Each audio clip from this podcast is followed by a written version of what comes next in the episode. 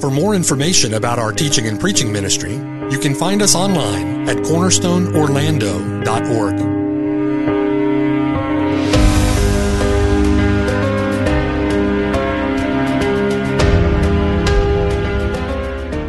The following sermon has been brought to you by Cornerstone Orlando, making disciples for the glory of God.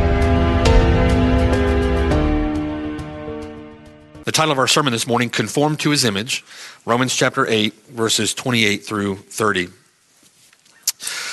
So, in our recent consideration now of verse 28, over the last couple of weeks, we have been given, as it were, a glimpse behind the curtain, so to speak, uh, that we might see the glorious work that God does in His providence to execute his decree concerning those whom he has given to the Son. God has a purpose. He has decreed a purpose for his people.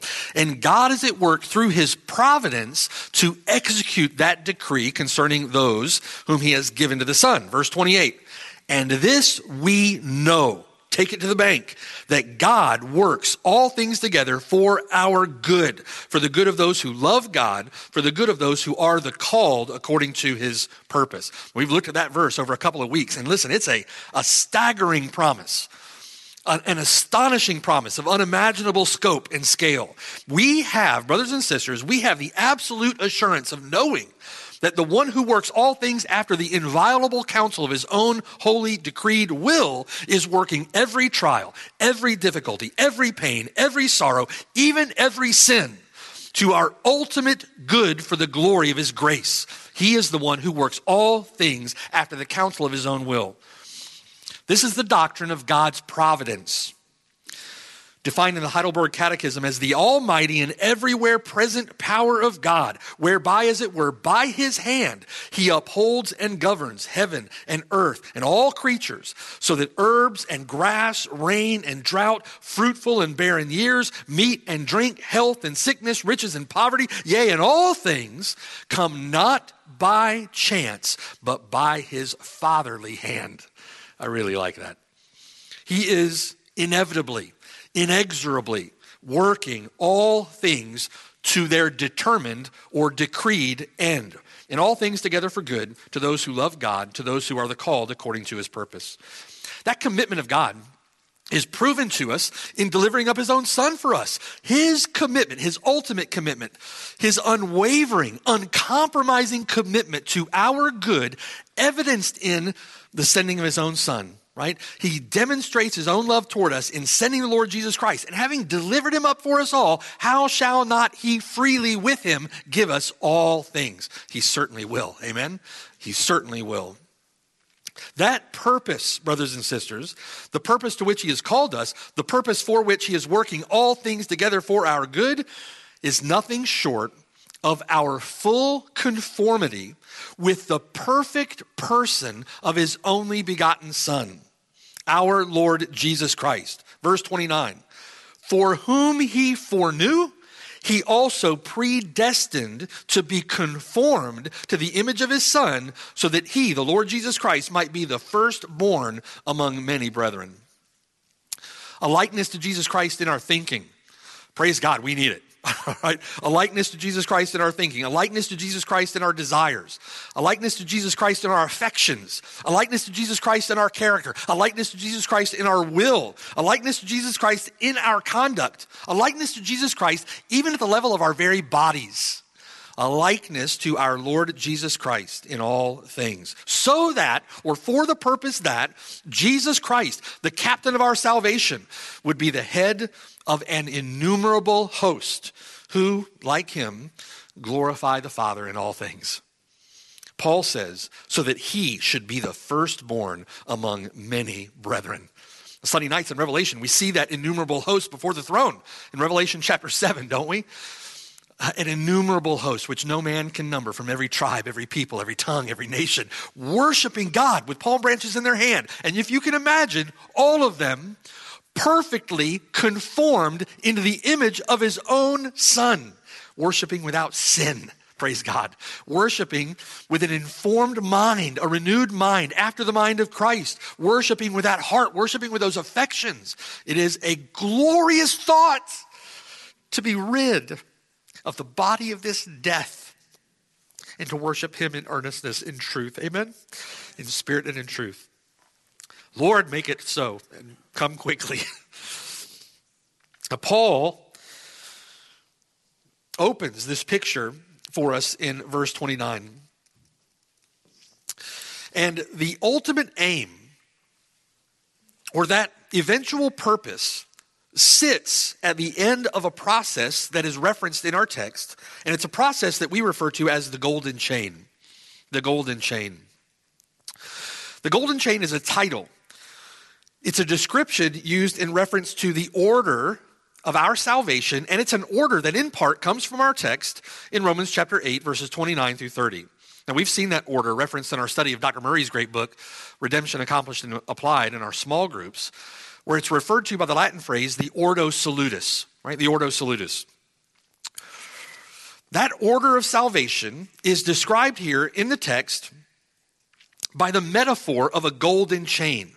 That chain used to illustrate, if you will, or to picture the order of salvation and the unbreakable connectedness of all of its constituent parts. It's an unbreakable chain, one part linked upon or connected to another. Now, many professing Christians today tend to think of salvation as little more than exercising faith or saying, I believe, believing in Jesus, followed by the forgiveness of sins. And that's about it. If I walk the aisle, say that prayer, believe in Jesus, I'm forgiven of my sins, that's my salvation, said, done for, right? Biblically, however, biblically, there's much more, much more that happens before and much more that happens after the exercise of our faith that must take place that is necessary for a Christian to be saved. The order of or the order salutis, the ordo salutis pictures all of salvation as a beautiful or a wondrous golden chain of all of God's work, spanning not simply the entirety of a person's life, but stretching into eternity itself. It's a sequence, a systematic theology, if you will, a logical, systematic, biblical process of biblical links. Each link in the chain, sovereignly decreed by God, sovereignly worked by God each link in the chain of work of God necessary to the salvation of the sinner. And so each link in the chain representing a process, if you will. A process once initiated by God in eternity, a process that is inevitable, a process that is inexorable. It is unstoppable. It is an unbreakable chain. Now, Paul references that order in our text by mentioning five glorious links in the golden chain. Foreknowledge, these are in verse 29 and 30. Foreknowledge, predestination, the effectual call, justification, and glorification. Verse 29. Those whom he foreknew, is foreknowledge, he predestined to be conformed to the image of his son. Verse 30. Those whom he predestined, he also called. Those whom he called, these he also justified. Those whom he justified, these he also glorified five glorious links in the golden chain. And with our glorification, our perfect conformity with the person of his son, that process is complete and God's purpose is accomplished. Right? God's purpose is our perfect conformity with or into the image of his own son. And with our conformity to the Lord Jesus Christ, that golden process, that golden chain is accomplished, God's purpose is achieved. God, then, having worked all things together for our ultimate and eventual good. Now, Paul opens his explanation of all this in verse 29 with a little conjunction translated for or because. See that at the beginning of verse 29. As we've seen in our consideration of verse 28, all things work together for our good. And now Paul explains why all things work together for our good. God works all things together for our good, verse 28, because, verse 29, God's purpose is to make us like his son. He is going to work everything together for your good because God's purpose is to make you like his son, and he will not fail in his purpose. so that the Lord Jesus Christ might be the firstborn among many brethren. The reason that we're conformed into his image is because, brothers and sisters, we will be an innumerable host of those united to him in eternity who praise and worship the Father through him. We are his people, his body, and he is the firstborn among many brothers. He is bringing many sons to glory. Now, it is to this end, or it is for this purpose, that Paul references then the links in the chain. In other words, God's purpose is to conform us into the image of his son, and the golden chain explains how we get there. You see, the golden chain explains how we get there. It is the inviolable accomplishment of God's purpose. God's point in this, or Paul's point in this, really is the unbreakable nature of that chain. Paul's point is the unbreakable nature of it. God's decreed purpose is inviolable. God's purposes and plans will come to pass. No one can thwart his hand. No one can say to him, What are you doing? Right? God's plans will be accomplished. No one can stay his hand. And that leads us then, if you think, follow that train of thought with me, that leads us then to the inevitable conclusion of verse 31. What then shall we say to these things? What are the these things that Paul is referencing there? I think that Paul is referencing the these things that began in chapter 4. That if we are justified by faith alone, and that entirely apart from our works. In other words, if it is all of the grace of God, then Romans chapter 4 verse 16, it is sure, it is certain to all the seed of Abraham, whose seed you are if you put faith in Jesus Christ, right? It's certain, it is sure, it absolutely will be done, even though we don't do anything to get it, right? That's the point. How can we be convinced that a justification, a right standing with God is possible through our faith alone. Paul proves it. Romans chapter 4, Romans chapter 5, 6, 7, and now 8. His point is our assurance of our salvation through what God has done in the person and work of Jesus Christ. It is an unstoppable plan, an unstoppable purpose. What shall then we say to these things? If God is for us, verse 31, who can be against us? The answer to that question, brothers and sisters, is no one and no thing. no one and no thing. Now, in our time together on these two verses, I've planned for us to begin by considering God's purpose, right? God's purpose. Then we want to consider the links in the chain that are the means through which that person, that purpose is accomplished. So part one, God's purpose. Part two, God's process, right? The golden chain. First, we find the purpose of God communicated in verse 29. For whom he foreknew, he also predestined to be conformed to the image of his Son, that he might be the firstborn among many brethren. We are, brothers and sisters, we're to be conformed into the image or the likeness of his only begotten Son. Verse 29, we are predestined to be summorphos. We are predestined to be formed or morphed, to use that word, into the image of his son. We're to be pressed into a mold, as it were. We're to be like Jesus Christ. That's what that means. We're to be like Jesus Christ. The Greek word for image is where we get our English word icon. And it refers to a representation. You know what an icon is in this generation. Uh, refers to a representation, refers to a likeness that stands for its object. We are to be a likeness that stands for our object. Our object is the Lord Jesus Christ. We're to be conformed to his likeness. We are predestined by God to bear a likeness to our perfect object. When the wicked Pharisees attempted to trap Jesus in his words with a question about taxes in Matthew chapter 20, Jesus Christ called for a coin. Do you remember that account? Whose image and inscription is this? Whose image? Same word, same word. The coin bore the image. He bore an icon, if you will, of the physical likeness of Caesar. And so the Lord answers, Render therefore to Caesar the things that are Caesar's. It bore an image, if you will, of Caesar. Now it's interesting. There is a sense, there is a sense in which you and I will bear a physical likeness to Jesus Christ.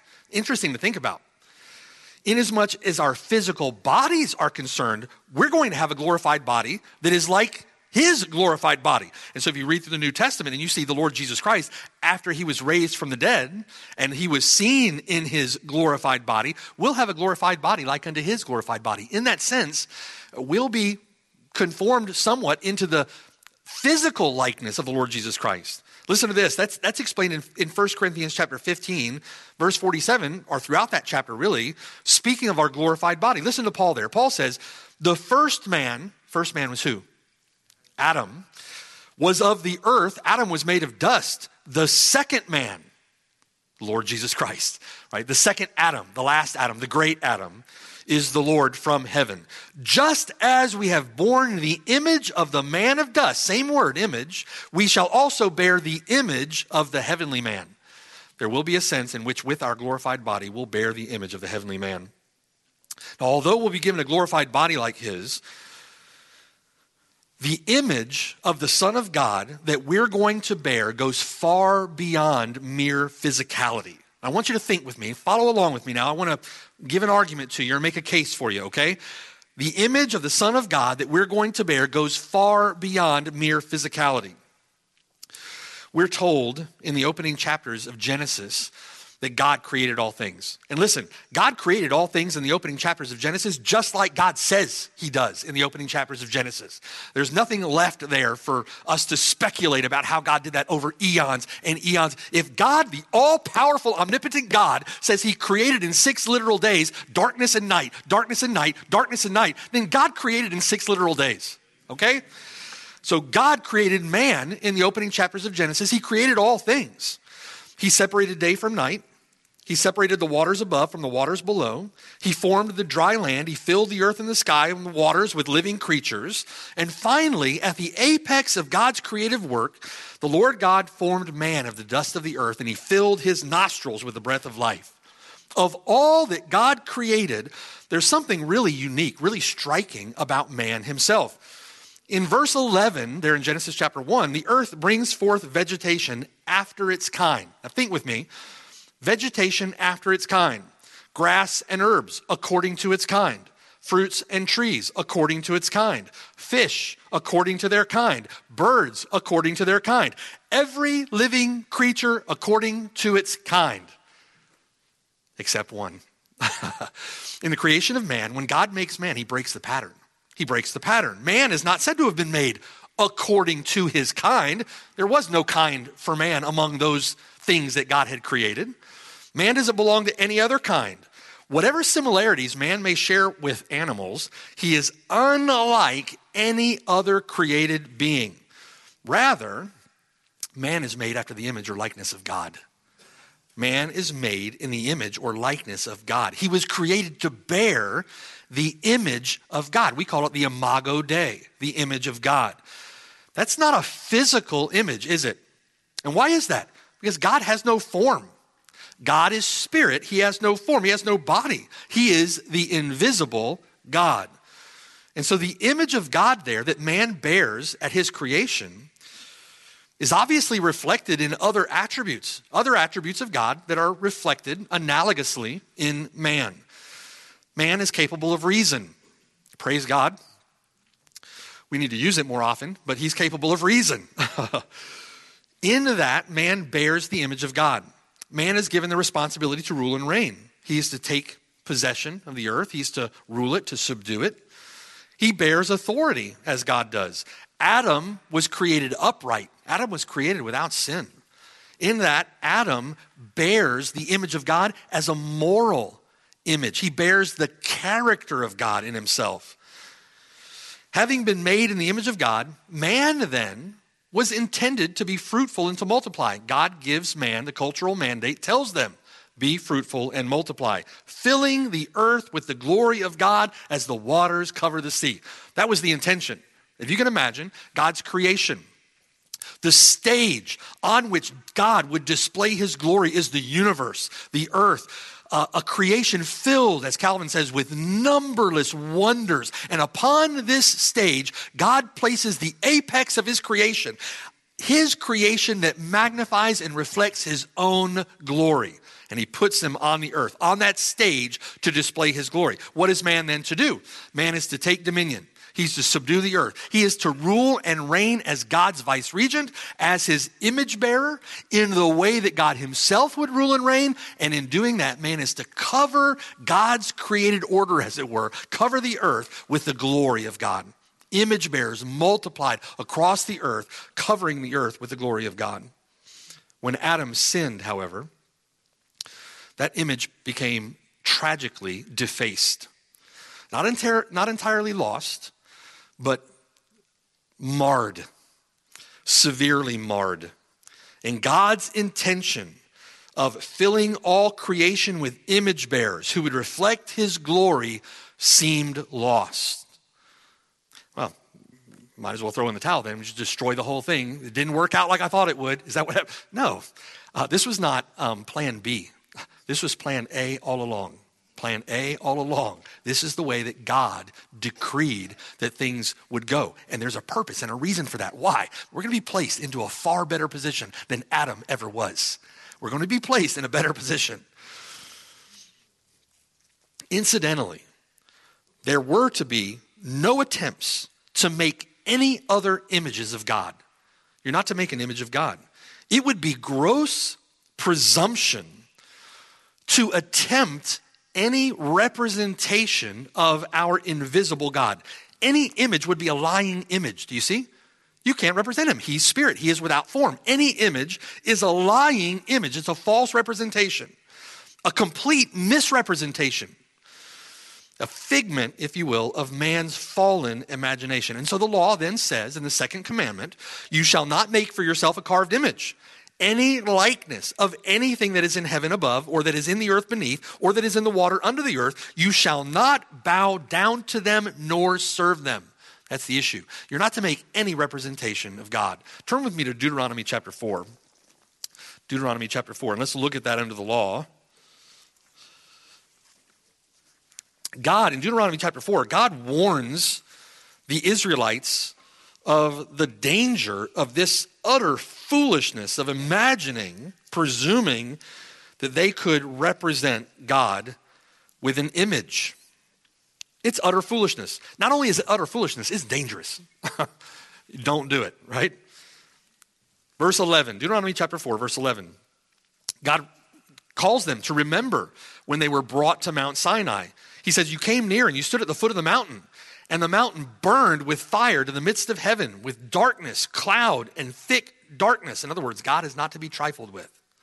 Verse 12, he, he says there, by the way, in the law, that he did that to put the fear of God in them, that they would not sin against him, right? He wanted his fear to be upon them.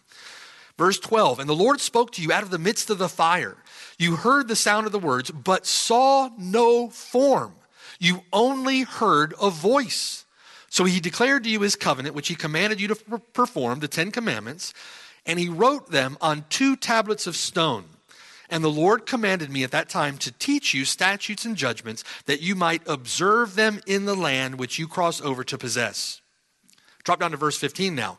Take careful heed to yourselves, because you saw no form when the Lord spoke to you at Horeb out of the midst of the fire.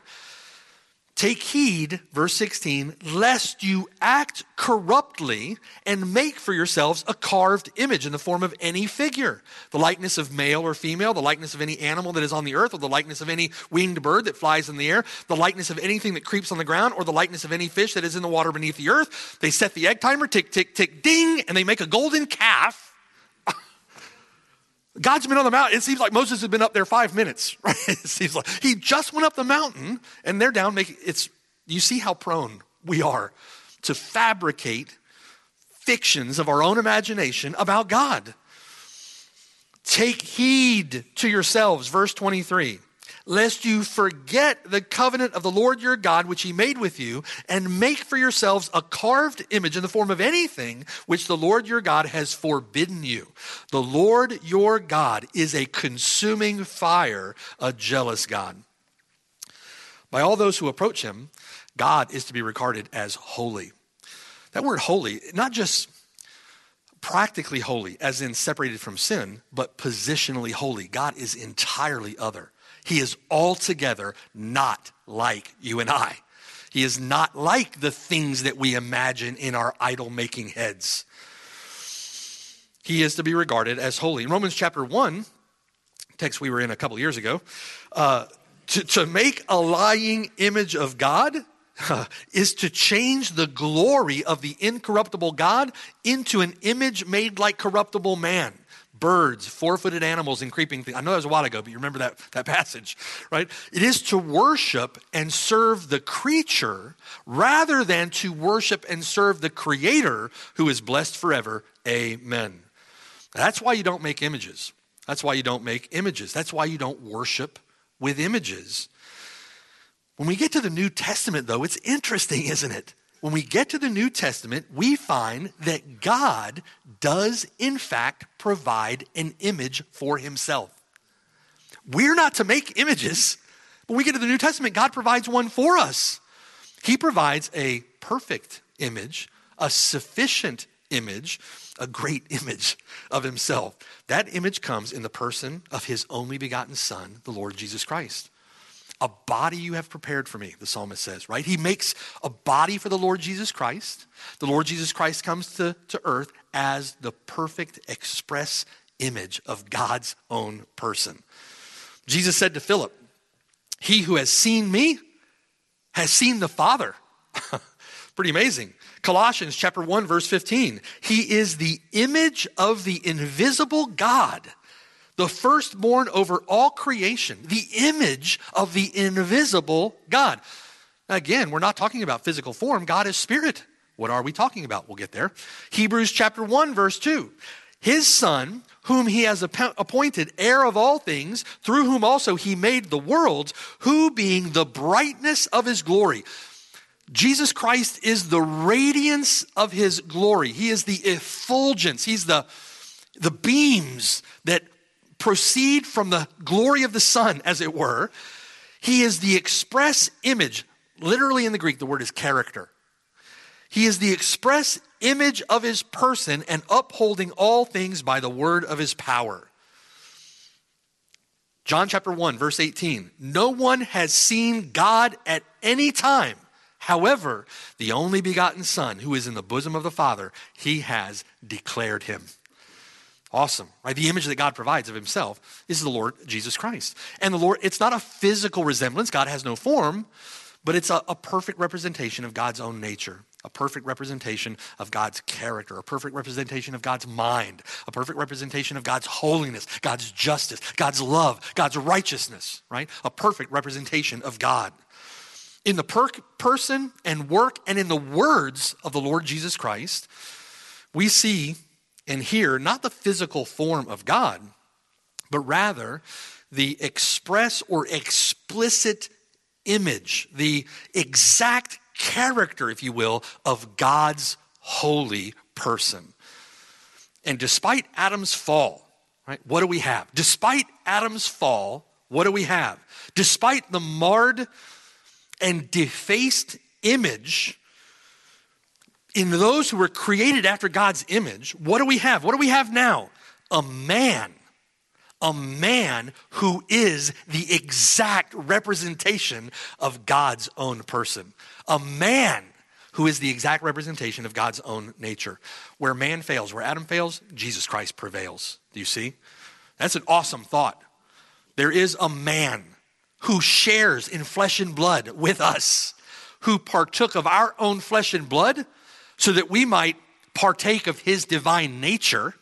There is a man, a man right now in heaven who bears an exact representation of the image of God in himself. One of us. One of us. He's our elder brother, and he's already gone before us. He is the firstborn, then. You see? The firstborn among many brothers.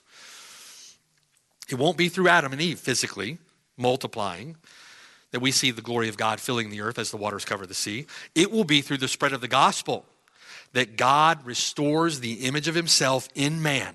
Through the gospel, through the gospel, through the person and work of Jesus Christ, God restores the image of himself in the apex of his creation. And he will restore his image in us by conforming us into the image of his son. That's what it all leads to, Right? That's God's purpose. God intends to restore his image in us by restoring, as it were, us into the image of his only begotten Son. Colossians chapter 3, verse 10. We are putting on the new man, and it is a new man who is renewed in knowledge. I think that's interesting. Who is renewed in knowledge according to the image of him who created him. The more that we know him, the more that we are conformed to him. Now, God has a purpose, right? God has a purpose. Um, Philippians chapter 2, verse 12. Work out your salvation with fear and trembling. Why? Because it is God who is at work in you, both to do and to will according to his good pleasure. You're to work, work out your own salvation with fear and trembling, because God is at work in you. And how is it? How is it that God is at work in you to conform you into the image of his son? Well, God is at work in you through the means that he has appointed. And the primary means, the primary means through which God has appointed that he would conform you into the image of his son by his spirit is the word of God. The spirit of God through the word works to conform you into Christ's image. And it's an image renewed in knowledge, Paul says in Colossians 3:10 the more that we know him, the more that we become like him. The more that we understand him, the more that we meditate on him, the more that we understand his perfect person. And all of that, listen, a, a lost person can study their Bible. Lost people do it all the time. You have PhD, seminary educated, ivory tower eggheads sitting in classrooms that have studied the Bible all their lives who don't know a tick about the Lord Jesus Christ, right? But they've been studying it all their lives right? So a lost person can study, and a lost person can presume to know something about the Lord Jesus Christ. They don't know anything. And why is that? Because it's the Spirit of God who applies the Word of God to the heart and mind of the Christian. We need our minds renewed, and we don't do that ourselves. The Spirit of God does that in us, does that to us. And our knowledge of the Lord Jesus Christ is planted in the heart and in the mind of a Christian as the Christian takes in God's word, and that word is applied by his spirit. And the more by his spirit, through his word, that we know the Lord Jesus Christ, the more like him we become. It's an element, if you will, of that beatific vision, right? When we when we see Jesus Christ, we become like him. Right? When we see Jesus Christ, we become like him. It's a new man. God is forming in us a new man. And that new man is renewed in knowledge according to the image of him who created him. We were created anew by who? By God. Lord Jesus Christ through his spirit, right? That, brothers and sisters, is an infinitely better position than Adam ever enjoyed sons of God. We are predestined to be conformed into the image of God's own Son, far better than Adam ever could have imagined.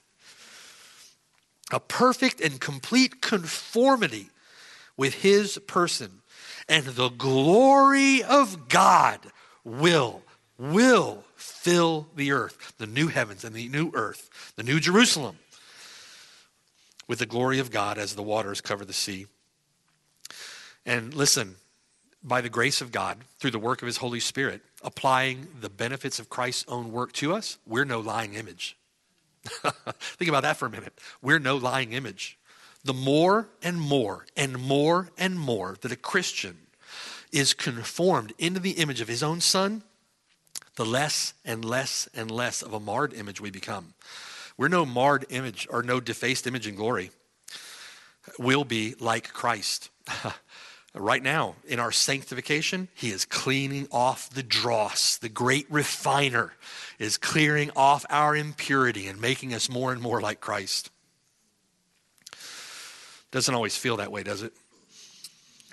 When you uh, embattled over your sin, if you um, spend too much time navel gazing, you're going to be really disappointed with what you find there, right?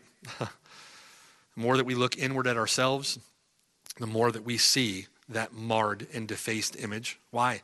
Because the Spirit is enlightening our understanding with what is Christ's image, what He looks like, uh, His perfect person, His perfect character, and we see ourselves woefully wanting. So, with that, um, we repent of sin, we turn from sin, we ask the Lord's forgiveness, which is right and just that we should do so. We're instructed in God's word to do so, but we look to Him. look to Him. One of the great encouraging things about this passage, this text of Scripture, is that it is an unbreakable chain. It's an unbreakable chain. If you're in Jesus Christ, it will come to pass.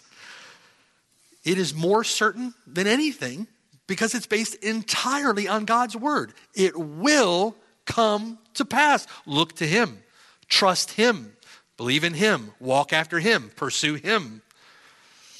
For, verse 29, whom He foreknew, these He also predestined to be conformed to the image of His Son, that He, Christ Jesus, might be the firstborn among many brethren. We know that that conformity to Jesus Christ, in part, reflects a process that is called sanctification. It's a process in which we are being conformed. Listen to this from 2 Corinthians chapter 3 verse 18. Listen.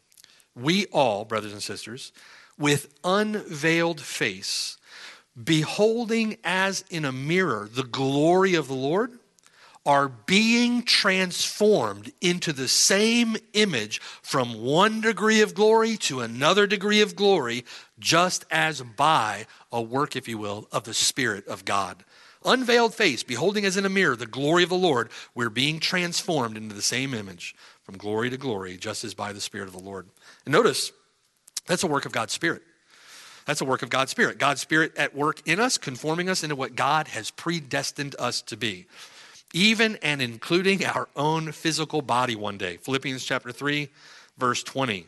We also, we also eagerly wait for the Savior, the Lord Jesus Christ, who will transform our lowly body that it may be conformed to his glorious body, according to the working by which he is able even to subdue all things to himself.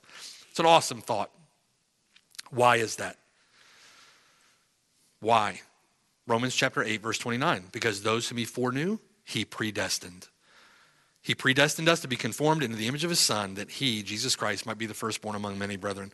The purpose of God, communicated in Romans 8 29, is nothing short of the radical and complete, complete, entire transformation of our purpose, of our person, with the purpose of conforming us our inner man, even our lowly bodies, into the perfect image or likeness of God's own Son.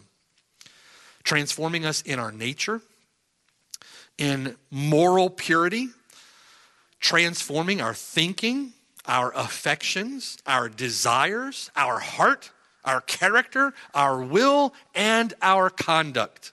We have been predestined to be like Christ.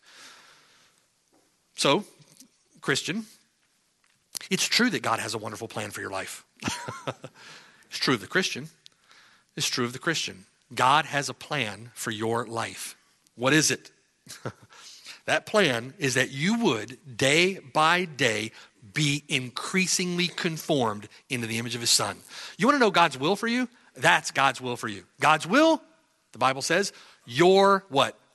Sanctification your conformity into the image of his son. That's God's plan for you to be day by day conformed, increasingly conformed into the image of his son. That is the goal or the aim of God working all things together for your good. He works all things together for your good so that you will be increasingly conformed into the image of his own son. 1 Thessalonians chapter 4 verse 3 this is the will of God your sanctification. What then let me ask you what then is the goal of your life? What then is your aim?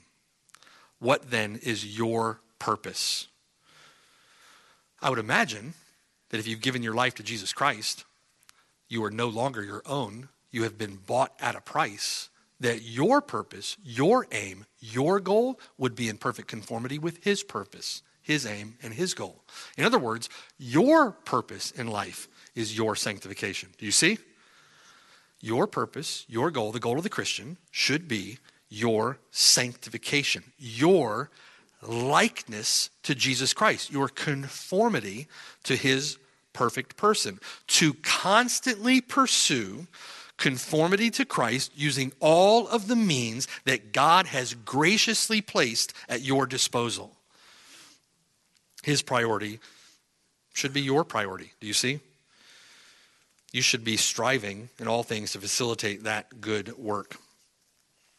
Philippians chapter 2 verse 12, the text we just referenced. Therefore my beloved, as you have always obeyed, not only as in my presence, but now much more in my absence, work out your own salvation with fear and trembling, for it is God. Doesn't mean we're scared, like some slavish being scared. It's the weight of it, do you see? Who is at work in you? Almighty God by his Spirit. Can you feel the weight of that? God. Um, the story of Martin Luther, uh, before Martin Luther uh, gave his uh, very first Mass, they trained Martin Luther, Martin Luther to administer the Mass. And there was a point in time during that administration of the Mass where Martin Luther was to call down Jesus Christ to be sacrificed again on the altar. And Martin Luther, at his very first Mass, came to that point in the ceremony when he is about to call down the Lord Jesus Christ, and it struck him the incomprehensible weight of that action in light of who he is, who he was, what he had done, his own sin. Martin Luther, like, rightly so, he ran out of the building. he fled. He couldn't do it. It's the, the weight of that. God Himself, our living God, omnipotent God, is at work in you to will and to do according to His pleasure. That's why we work out our salvation with fear and trembling. It is God who is at work in you. Turn with me to 2 Peter chapter 1. 2 Peter chapter 1. This is our purpose, brothers and sisters. We're to pursue God's purpose in us. And we're to pursue it with great diligence, great effort, great zeal, great love, great gratitude. Is this a, is this a burdensome command? No. Praise God. I praise God. If you're a Christian, you, you, want to be conformed into his image. Please God. You know, who will rescue me from this body of death? I thank God through Jesus Christ our Lord. First Peter, or second Peter, second Peter chapter 1, verse 2. Grace and peace be multiplied to you in the knowledge. There it is again. Do you see? In the knowledge of God and of Jesus our Lord as his divine power has given to us all things that pertain to life and godliness. Thank you, Lord. Through, here it is again, the knowledge of him who called us by glory and virtue, by which we have been, uh, have been given to us exceedingly great and precious promises, that through these great and precious promises, you may be partakers of the divine nature having escaped the corruption that is in the world through lust. We're to be partakers of the divine nature. How do we do that? We pursue the means that God has given us uh, by his Spirit. So, verse 5 then, for this very reason, for this very reason, giving all diligence, add to your faith virtue to virtue, knowledge, to knowledge, self control, to self control, perseverance, to perseverance, godliness, to godliness, brotherly kindness, and to brotherly kindness, love. For if these things are yours and abound, they are yours and they are increasing, abounding, you will be neither barren nor unfruitful in the knowledge of our Lord Jesus Christ. For he who lacks these things is short sighted, even to blindness, and has forgotten that he was cleansed from his old sins. That should be our pursuit. Right? That should be our zealous, diligent pursuit. Paul's purpose when we approach this section of the book is to assure believers, to reassure them, to give them an assurance that their justification by faith alone is secure. And it's secure because all of the work of our salvation is a work of our sovereign God. By his grace, God does all the work. And his decreed purpose for us, brothers and sisters, is unstoppable. Once God has decreed everything that God has decreed will absolutely come to pass. It is an unbreakable golden chain of grace that is bestowed upon the one who's placed their faith and trust in Jesus Christ. It's through faith alone in Christ alone. That's the means or the instrumentality. God will justify us. God will preserve us. God will sanctify us, conforming us into the image of his Son, and will ultimately glorifying us, making us like him, bringing us all the way home to glory. Amen. And no one and no thing will ever be able to thwart or derail God's saving purpose for us. Here in Romans chapter 8, it's that thought, it's that argument that then leads us to Paul's conclusion. What shall we say to these things? God is for us, who can be against us? If you put your faith in Jesus, in Jesus Christ, God is for you. Having delivered up his own son, he'll freely give you all things. And there is no stopping the work of God that leads inexorably to your glorification. I'll leave you with this from Hebrews chapter 13, verse 20. Now then, huh, may the God of peace, who brought up our Lord Jesus Christ from the dead, that great shepherd of the sheep, through the blood of the everlasting covenant, make you complete in every good work to do his will. May he make us complete, conformed to the image of his son, working in you, working in me what is well pleasing in his sight through Jesus Christ, to whom be glory forever and ever. And all God's people said, Amen. Amen. Pray with me. Father in heaven, Lord, thank you for this glorious promise.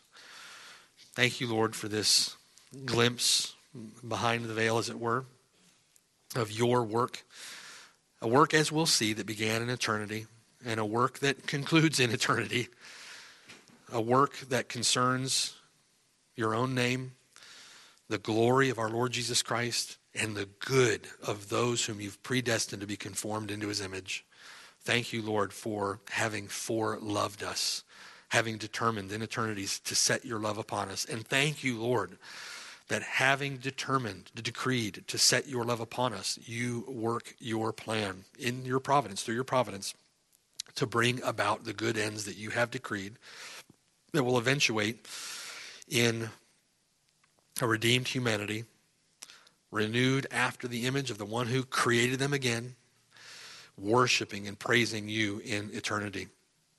Thank you, Lord, for this. Thank you, Lord, for the encouragement that that gives us as we live our Christian lives. That work is unstoppable. It is for us simply to give all diligence to pursue that work, uh, the means that you have appointed, knowing that it's you that work in us according to your own good pleasure, and relying upon you to form us, Lord, as we do. Shape us into the image of Christ. May we look more like him as we know him better from your word. And Lord, by your Spirit, cause our knowledge to increase.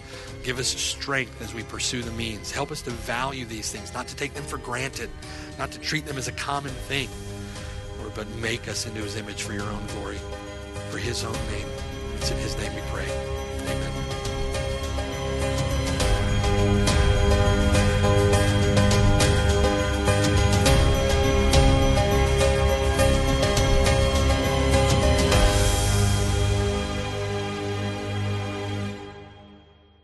Hello, and thanks for listening. My name is Mark Brashear, and I have the blessed privilege of serving with the saints at Cornerstone Church near Orlando, Florida. We're so grateful that you've connected with us through the sermon that you've just heard. For more information, visit us at cornerstoneorlando.org. Or better yet, come and see us on the Lord's Day at 3370 Snow Hill Road in Oviedo, Florida. We're just east of Orlando and about 15 minutes from the campus at UCF. It would be a joy to have you worship with us.